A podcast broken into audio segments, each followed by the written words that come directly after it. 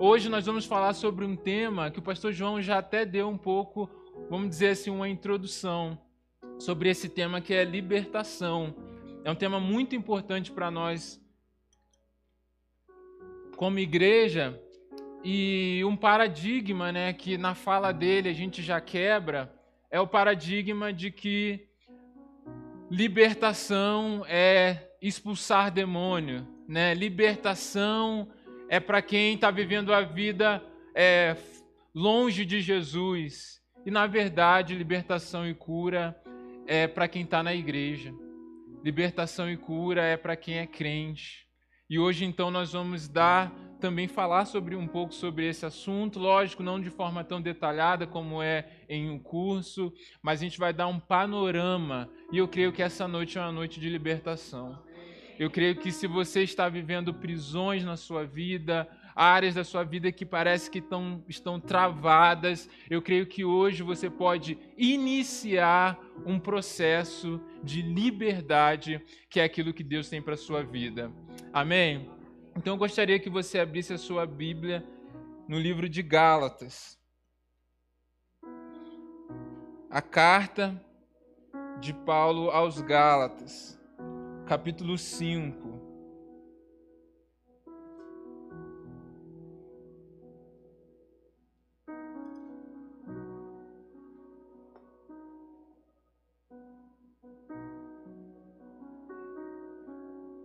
Eu estou usando aqui a versão NVI.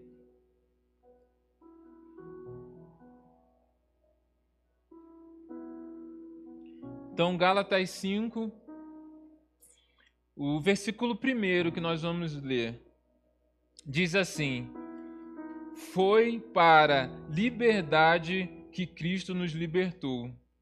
Portanto, permaneçam firmes e não se deixem submeter novamente a um jugo de escravidão. Então é esse versículo, é um versículo até bem conhecido nosso. Foi para a liberdade que Cristo né, nos libertou e mesmo esse, esse texto sendo conhecido, mas eu lendo algumas semanas atrás esse texto, eu parei para pensar nessa frase, que é a frase mais conhecida. Foi para liberdade que Cristo nos libertou. E eu fiquei pensando, será que isso não é óbvio? Para que, que Cristo iria me libertar? Ora, para a liberdade. E no primeiro momento que eu li, eu pensei, parece que é aquela coisa assim: vou subir para cima, né? Vou descer para baixo. É a mesma coisa, Cristo me libertou para quê? Para a liberdade, isso é óbvio. Mas aí é aquela coisa, né? De a gente que não apenas lê a Bíblia, mas a gente medita nela. E eu comecei a pensar um pouco mais, porque é que o apóstolo Paulo escreveria para alguém foi para a liberdade que Cristo te libertou. E aí é que veio no meu coração, na minha mente, uma imagem que nos ajuda a ilustrar isso. E é o tema da mensagem de hoje, que é saindo da jaula. Então talvez você tenha ido em zoológico, que você vê lá um monte de animais enjaulados, talvez você gosta né, de pássaros. Né? Lá no Rio é muito comum, né? Você vê o pessoal anda na mão lá com os colherinhos, os passarinhos tudo cantando. E então também é uma forma de jaula, o passarinho está preso ali. E isso é uma prisão. Isso é uma corrente, isso é uma limitação, né? E aí a pergunta é: se eu abro essa jaula, o pássaro está livre?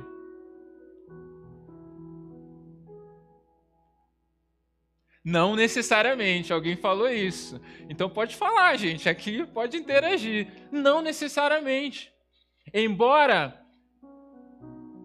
haja possibilidade de que o pássaro saia, embora haja possibilidade que o animal saia, para que ele esteja verdadeiramente livre, ele precisa sair. Ele precisa voar para fora da gaiola, ele precisa andar para fora da jaula. E o que eu trouxe para a minha vida e de entendimento nessa verdade que cabe para nós é: Jesus abriu a porta. Isso nós temos convicção, mas a dúvida é: será que nós saímos? Será que, embora a porta esteja aberta, será que a nossa vida, o que nós estamos fazendo, os nossos pensamentos demonstram que nós estamos fora da jaula? E é nesse sentido que nós vamos conversar hoje, porque toda prisão nos limita de viver a vontade de Deus. E ela nos limita de duas formas. O primeiro é de desfrutarmos daquilo que Deus tem para nós. É de aproveitarmos, de vivermos uma vida numa qualidade de abundância. Não é isso que Jesus diz? Eu vim para que tenham vida e a tenham em abundância. Então, quando a Bíblia diz em João 3,16 que Deus amou o mundo de tal maneira que deu seu Filho para que todo aquele que nele crer não pereça, mas tenha vida eterna, a vida eterna ali não é apenas vida infinita. Não é apenas viver para sempre. E a grande chave desse texto não está em o tempo que eu vou viver, está em a forma que eu vou viver. Ou seja, a vida eterna é mais sobre qualidade do que quantidade. E quando eu tenho essa perspectiva, eu entendo que a minha vida eterna, a partir do momento que eu tenho um encontro com Deus, ela já começou. A vida eterna já está pulsando em você. Você não experimentará mais a morte. Mas o que, que eu preciso então experimentar agora? Começar a viver na qualidade que Deus preparou para nós uma vida na qualidade divina. Vida por vida, as plantas têm vida. Vida por vida, os animais têm vida. Mas a vida que Deus preparou para você é numa qualidade diferente. É na qualidade conquistada por Jesus na cruz. Amém? Você recebe essa vida para desfrutar, para viver em paz, em amor, em comunhão, em alegria e satisfação. E a segunda característica dessa vida é que ela é para ser exercida com um propósito. Eu não apenas sou liberto para ser liberto e para desfrutar, mas a partir do momento que eu sou liberto, eu passo a ser um libertador. Ou seja, eu desfruto de uma vida, mas essa vida se torna útil também, essa vida tem um significado, essa vida tem um impacto, essa vida cumpre um propósito. Então, nesse momento, você já tem que se perguntar: o que é que está travando a minha vida, a minha casa, os meus sonhos? O que está impedindo que eu desfrute a vida que Deus tem para mim? E o que está travando, o que está te aprisionando para que você não experimente os planos e o propósito de Deus para você? Porque Satanás, ele não quer que você viva essas coisas mas nós, em nome de Jesus, viveremos tudo aquilo que Deus tem para nós. Amém? E a primeira coisa que nós precisamos entender, a partir do momento que entendemos que Jesus nos libertou, mas que é possível não vivermos essa liberdade, então vamos caminhar para vivê-la. E a primeira coisa que nós precisamos fazer é identificar as mentiras e enganos de Satanás na nossa identidade. Eu quero que você volte um pouquinho em Gálatas 4. A gente leu Gálatas 5, mas em Gálatas 4, versículo 8 e 9. Olha que Paulo ele vai falar aos Gálatas.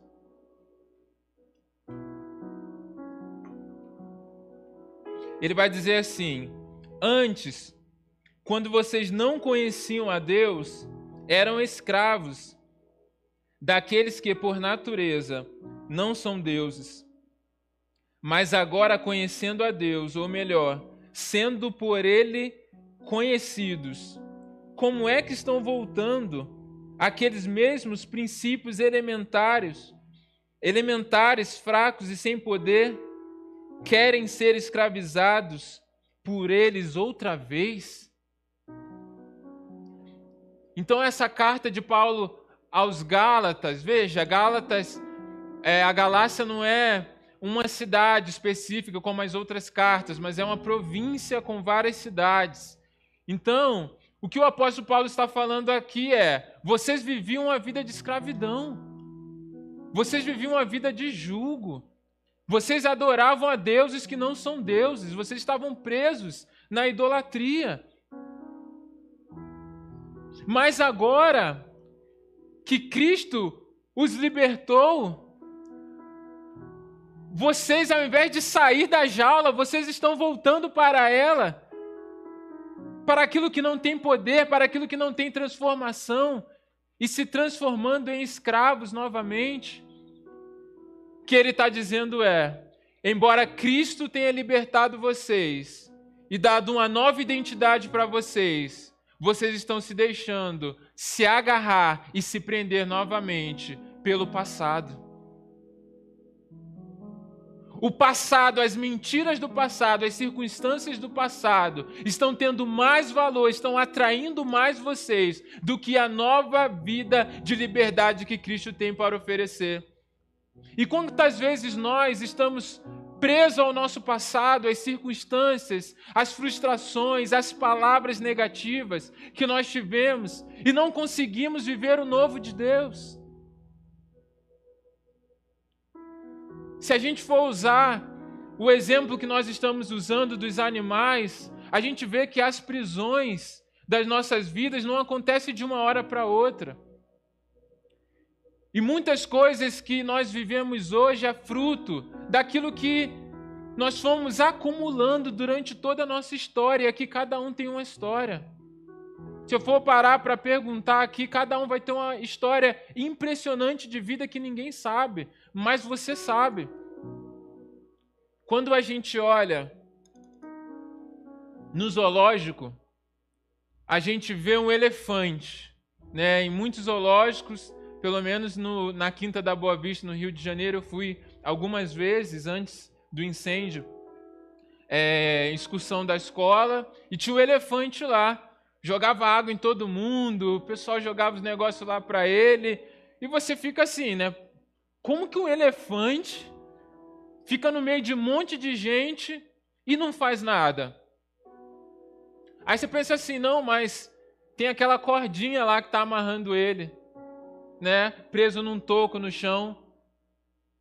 Mas a gente sabe que se o elefante quiser, ele sai correndo, derrubando todo mundo, atropelando gente, mata um monte de gente, sai fora. Ninguém para o elefante. Mas por que, que o elefante fica preso naquela corda? Porque quando ele era pequenininho, amarrar aquela corda nele, tentou uma vez, não conseguiu. Tentou outra vez, não conseguiu. Tentou de novo, não conseguiu. Ou seja, ele acreditou que aquela corda é mais forte do que ele.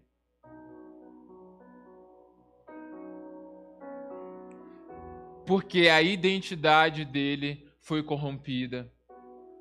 O que é que você está acreditando que é mais forte do que você? O que é que nós estamos acreditando que é mais forte do que o poder de Deus que opera em nós? Deus nos criou para ser livre. E se há alguma prisão na sua vida, é um engano do diabo. Você pode romper essa barreira, você pode vencer essa prisão, mas o diabo coloca no seu coração que você é fraco, que você é imerecedor, que você tem culpa. E é por isso que nós não conseguimos sair do lugar. Porque a mentira do diabo toma lugar no seu coração, no meu coração. Mas nós temos o poder de anular isso, porque o poder da mentira não está em quando ela é contada, o poder da mentira só é válido quando alguém acredita. A mentira que ninguém acredita, a mentira que conta para você e que você fala assim: ah, isso é balela, não tem efeito na sua vida não muda aquilo que você pensa. Não tem nenhum tipo de impacto. Agora, quando a mentira encontra lugar no nosso coração, na nossa identidade, aí ela gera frutos. Aí ela nos corrompe. Aí ela muda a nossa perspectiva de vida e nos faz viver em uma prisão que Jesus já abriu. Viver uma prisão, mesmo Jesus tendo declarado que nós somos livres.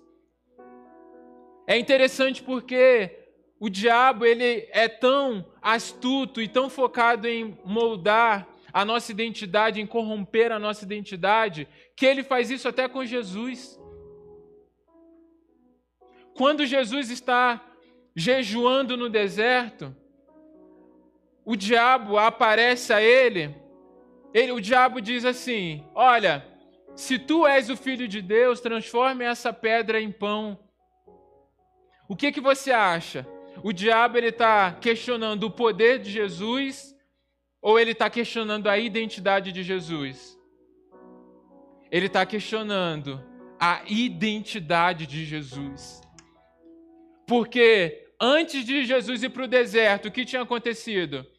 Jesus tinha recebido o Espírito Santo e no meio de um monte de gente, os céus se abriram e Deus diz: Esse é o meu filho amado, que me agrada. Logo depois, Jesus é levado ao deserto e ali o diabo questiona: Se és tu o filho de Deus? Ou seja, se você tem mesmo essa identidade, transforme essa pedra em pão. O diabo usa um milagre a possibilidade de um milagre para colocar dúvida sobre a identidade de Jesus. O diabo, ele não está preocupado com quem opera milagres. O diabo, ele está preocupado com quem sabe quem é. Deus, ele não precisa de pessoas que operem milagre. Deus precisa que nós saibamos quem somos, porque Deus opera milagres. E quando eu sei quem eu sou em Deus, quando eu sei a vida que eu posso desfrutar, quando eu sei a vida que eu posso exercer nele, os milagres me acompanham. Os milagres são sinais da vida que eu tenho com ele. Libertação não é sobre milagre. Libertação é sobre saber quem nós somos, e sabendo quem nós somos, o sobrenatural de Deus se manifesta. Jesus não fez milagres para provar quem ele era para o diabo. Jesus fez milagres para tirar o perdido da lama e levar ele à vida que Deus preparou para ele, a vida que ele foi criado para viver. Porque é assim que o amor de Deus se manifesta. E a partir do momento que nós entendemos isso, nós passamos então a sair do lugar de habitação, que era a jaula, que era a prisão, e começamos a habitar nos propósitos de Deus. A segunda coisa que nós precisamos entender é que viver em liberdade, viver a libertação de Deus, não é sobre o fazer, mas é sobre ser. Quando nós falamos que Deus ele quer nos dar liberdade, que é algo que não tem a ver com operar milagres, não tem a ver com o que eu faço para Deus, é porque essa liberdade de Jesus tem a ver com o que eu sou, de fato. No tempo aqui de desse povo que Paulo está mandando a carta, havia um, uma discussão havia uma dicotomia entre o povo. Alguns diziam assim: olha, para que você seja salvo, para que você seja livre, você precisa cumprir as tradições da lei. Você precisa pegar os mandamentos, você precisa cumprir os sacrifícios, você precisa cumprir é, a circuncisão, você precisa ser circuncidado. Então, é cumprindo a lei que você vai alcançar essa liberdade. É através da religiosidade que você chega no lugar que Deus quer para sua vida. Antes de você aceitar a Jesus, você precisa cumprir a lei. E aí, tem um outro grupo que entende assim: não, Jesus já me salvou. Jesus já levou sobre si todos os meus pecados. Então, se Jesus já levou o meu pecado, então eu posso pecar agora. Então agora eu vou viver a minha vida. O pecado não tem mais poder sobre mim. Então eu vou viver a vida que eu quero, porque Jesus já levou tudo sobre ele, ele já cumpriu, o pecado não existe mais. O que eu faço agora é viver a minha liberdade, porque a salvação já está garantida lá em Jesus. E aí ficava de um lado assim, aqueles falando, eu devo fazer isso ou não devo? E o outro, eu posso fazer isso ou não posso? E quando eu entendo que libertação é sobre quem eu sou, a minha perspectiva muda. Eu paro de perguntar para Deus o que eu posso fazer e eu caminho para a maturidade, que é começar a me perguntar o que eu quero fazer. O que eu quero fazer? Uma vez, um pastor avivalista uma pessoa chegou para ele que estava caminhando junto no movimento e disse assim: Olha, ser pastor deve ser muito ruim, muito chato. Ele falou assim: É, por quê? Aí a pessoa começou a falar: Olha, o pastor não pode fazer nada. Tá todo mundo olhando para o pastor. Pastor não pode mentir. Pastor não pode falar mal de ninguém. Pastor não pode beber, pastor não pode ir para festa. Pastor não pode fazer nada. Deve ser uma vida muito chata ser pastor. E aí esse avivalista falou: Querido, eu posso mentir. Eu posso sair para festa, balada. Eu posso fumar. Eu posso tratar as pessoas mal eu posso ser orgulhoso, eu posso fazer tudo o que você pode. A diferença de mim para você não é o que eu posso ou o que eu não posso. A diferença de mim para você é que eu não quero.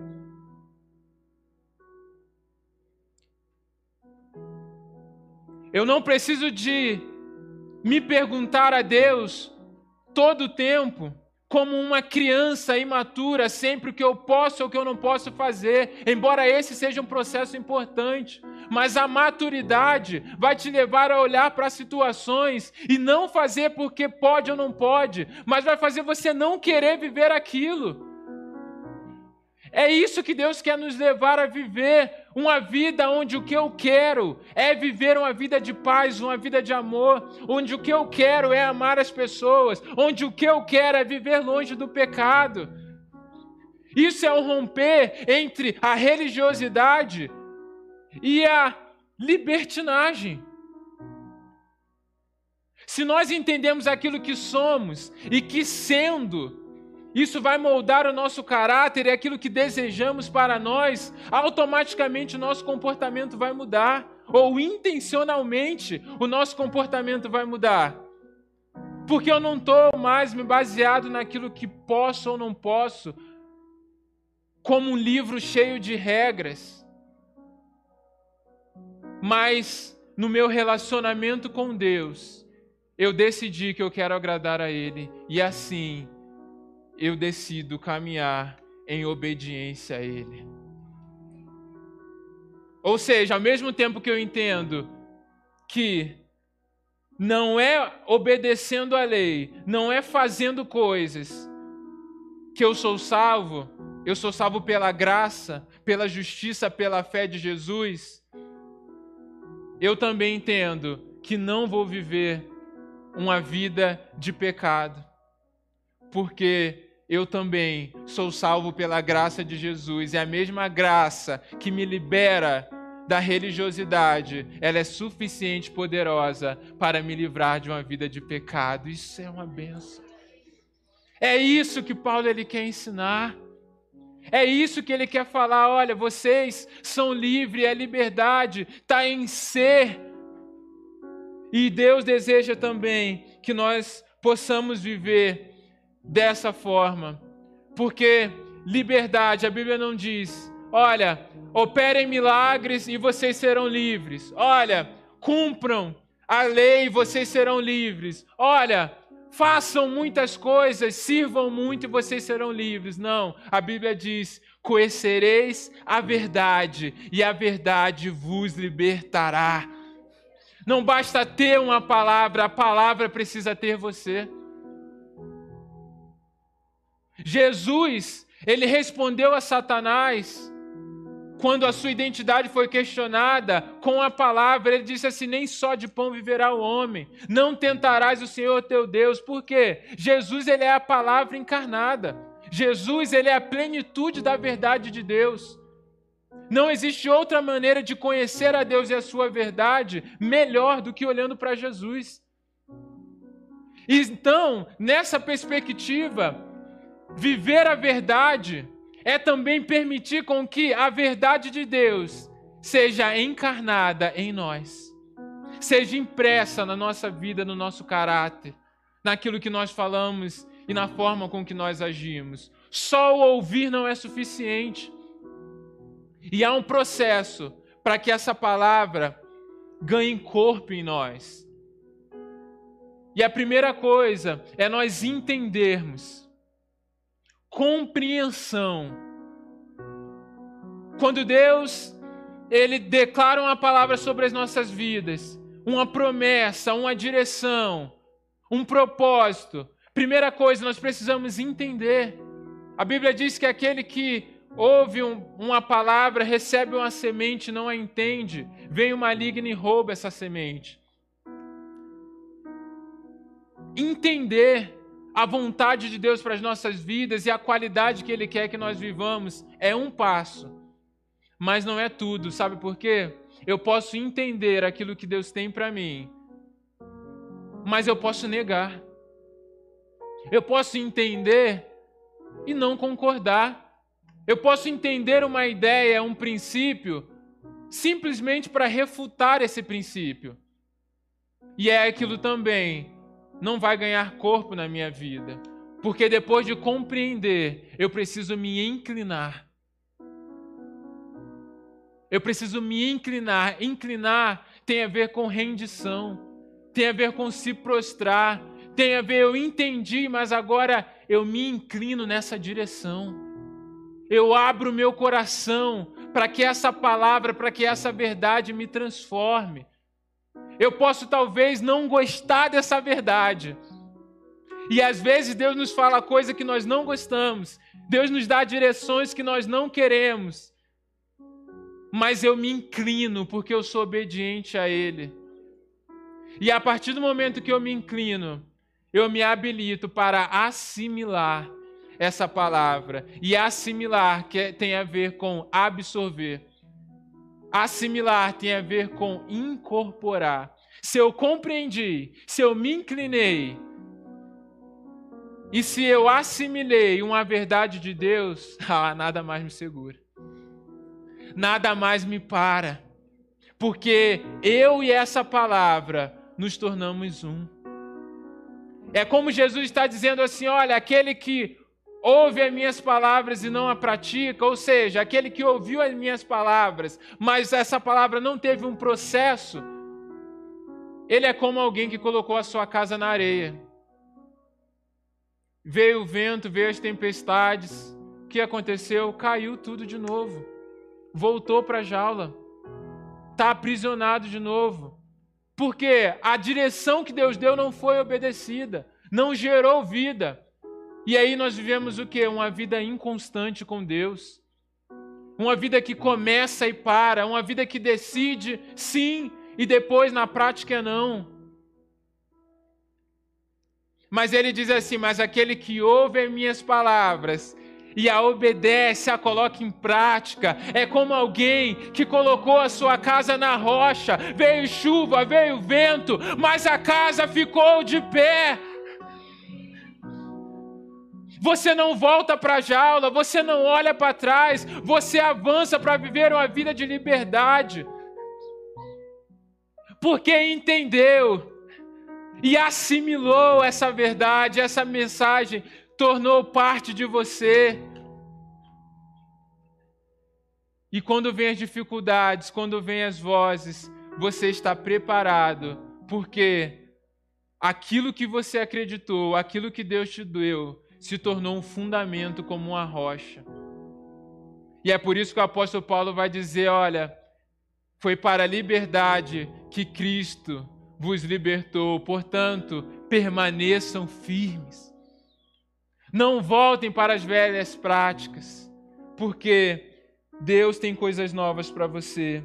Deus tem algo além. Deus tem muito mais. O Salmo 119, versículo 11, vai dizer: Eu escondi a tua palavra no meu coração para não pecar contra ti.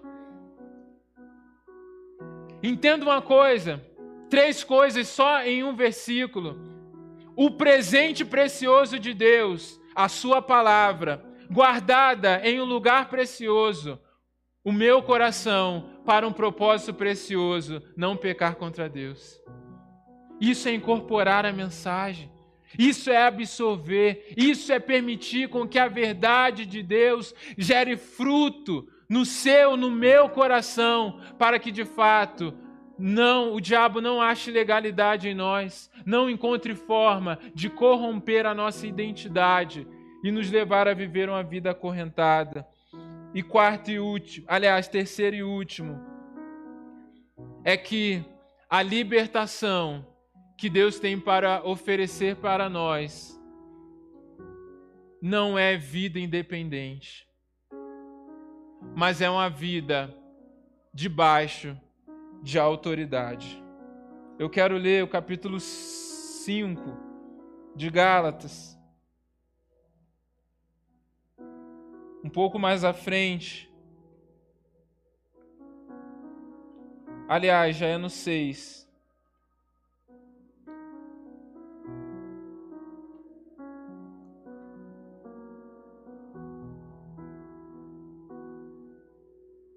Aliás, Gálatas 5, versículo 16.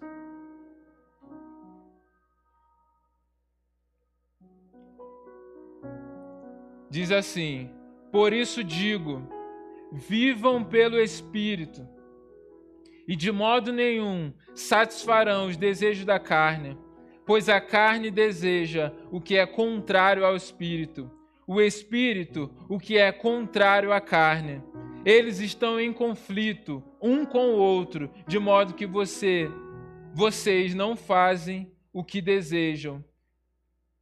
Mas se vocês são guiados pelo Espírito, não estão debaixo da lei. O versículo que a gente leu primeiro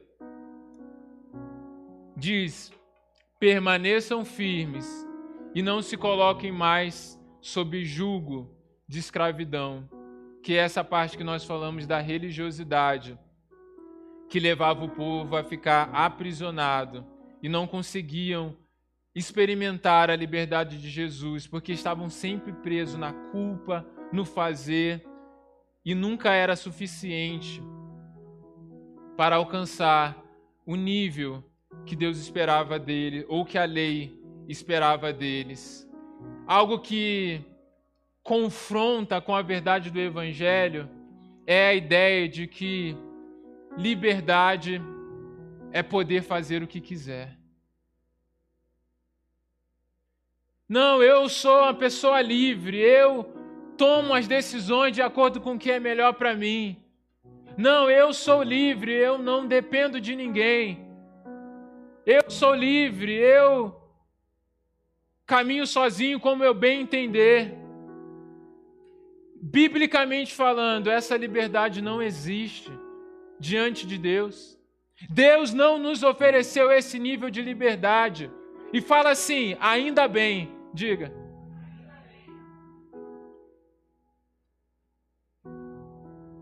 Porque foi pela liberdade, foi na busca da liberdade que Adão e Eva pecaram no jardim.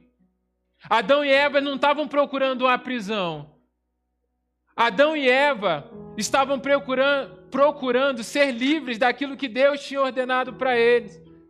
Você consegue ver um padrão de comportamento?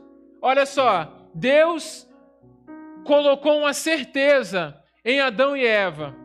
Deus fala assim: olha, vocês estão aqui, governem, dê nome aos animais, não comam daquele fruto. Deus coloca uma certeza, um decreto. Satanás vai lá, coloca uma dúvida no coração de Adão e Eva. É isso mesmo que Deus falou para vocês? Em Jesus, Deus fala: Olha, você é meu filho que me agrada. Satanás vai lá e faz o quê? Coloca uma dúvida. Quem propõe esse tipo de liberdade de dependência não é Deus, é o diabo. Porque essa falsa liberdade leva à morte. Essa falsa liberdade é um caminho de migalhas que nós vamos seguindo, seguindo, seguindo. E quando nos damos conta, estamos dentro da jaula de novo. Mas a verdadeira liberdade, a verdadeira vida livre, é aquilo que o apóstolo Paulo vai dizer: Eu me tornei escravo de Cristo. Porque sendo escravo de Cristo, sendo servo de Cristo, a minha vida flui com liberdade para a vida. Porque é o Espírito Santo que me controla, é o Espírito Santo que guia as minhas vontades, que guia as minhas decisões. E nos últimos versículos da carta aos Gálatas, ele vai dizer: Eu carrego no corpo as marcas de Cristo.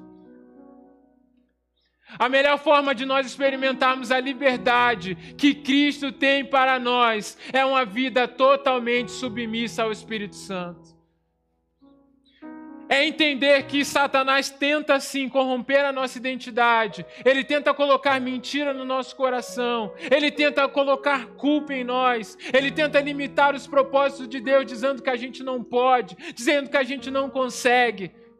Ele tenta fazer com que a gente não consiga se livrar do pecado, não consiga orar, não consiga ler a Bíblia, não consiga pedir ajuda. Ele faz isso tudo, mas quando nós entregamos o controle da nossa vida ao Espírito Santo, ele nos liberta. Porque há um fruto do Espírito Santo que é gerado em nós, e esse fruto é amor, paz, alegria, bondade, benignidade mansidão, domínios próprios, e não há lei contra essas coisas. Porque tudo isso é gerado primeiramente em Deus para nós. E isso que Deus quer.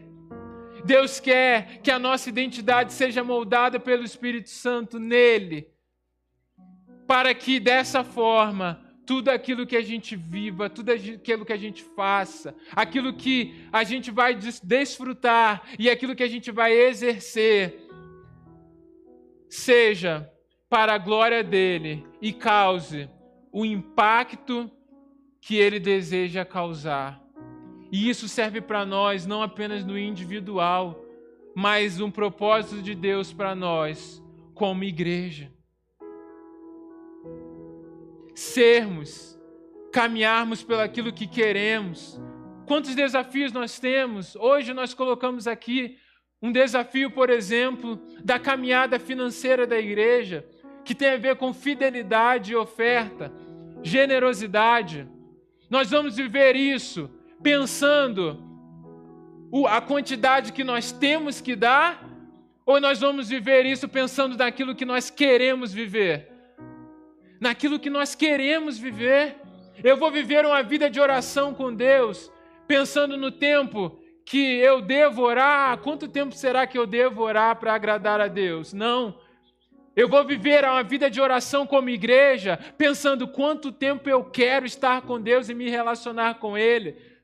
Eu vou viver uma vida na palavra, me perguntando quantos versículos eu tenho que ler a Bíblia por dia para Deus ficar feliz comigo, para Deus falar comigo.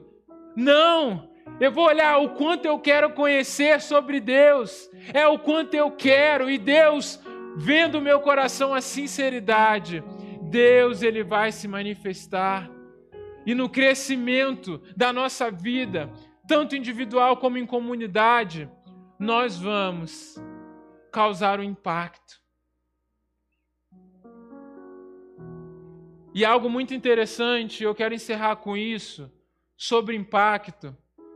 Eu queria que você pensasse comigo. Eu gosto dessas coisas de ilustrar. Você já percebeu, né? Que eu acho que a gente fixa mais. Pensa isso aqui. Eu quero causar um impacto, eu quero quebrar isso aqui. Imagine que em uma mão eu estou com um martelo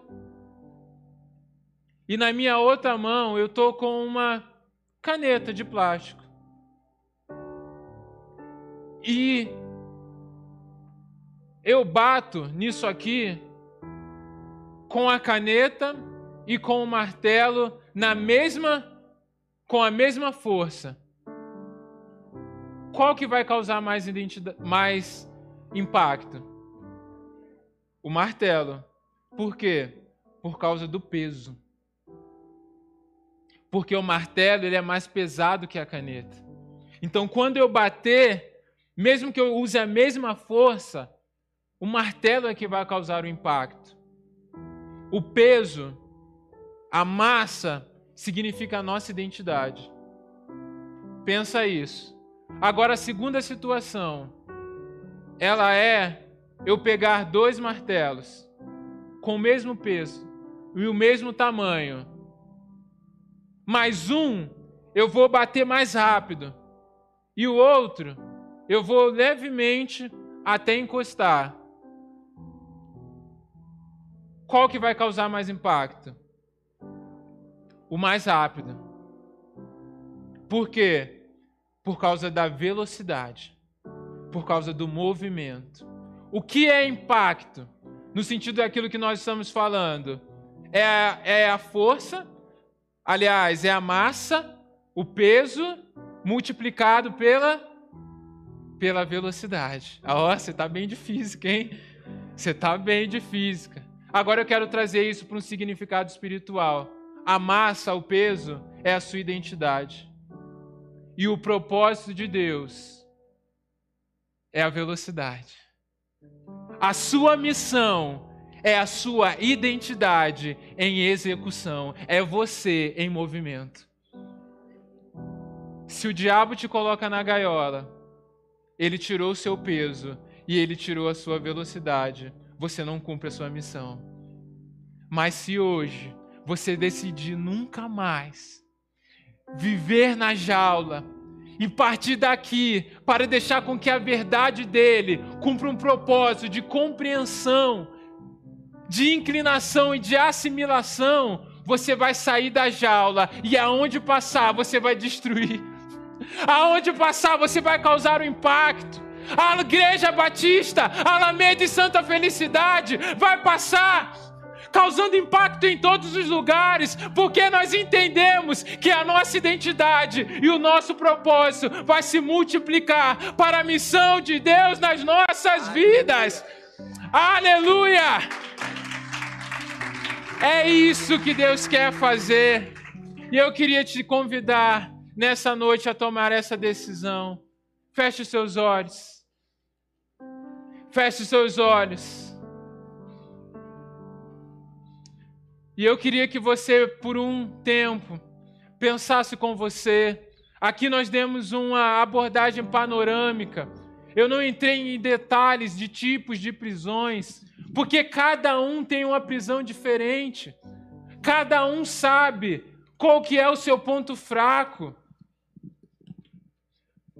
Cada um sabe aquilo que que o diabo usou para acorrentar, para limitar, para tirar a vida que Deus sonhou para você. Cada um aqui sabe em que gaiola está a sua identidade ou o propósito de Deus para a sua vida. Mas hoje, o Espírito Santo te convida a se inclinar a Ele totalmente a deixar com que Ele exerça governo na sua vida. E Ele diz: a porta já está aberta. Meu filho, a porta já está aberta. As correntes já estão quebradas. Você só está nessa gaiola porque uma mentira foi semeada no seu coração.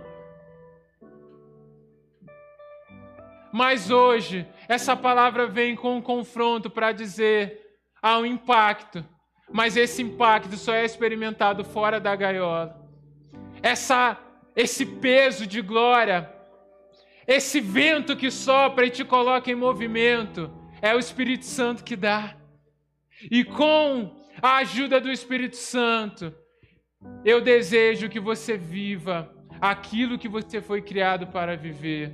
Se há áreas da sua vida que você quer viver a libertação de Deus, na sua identidade e no propósito que Ele tem para a sua vida, eu quero orar com você.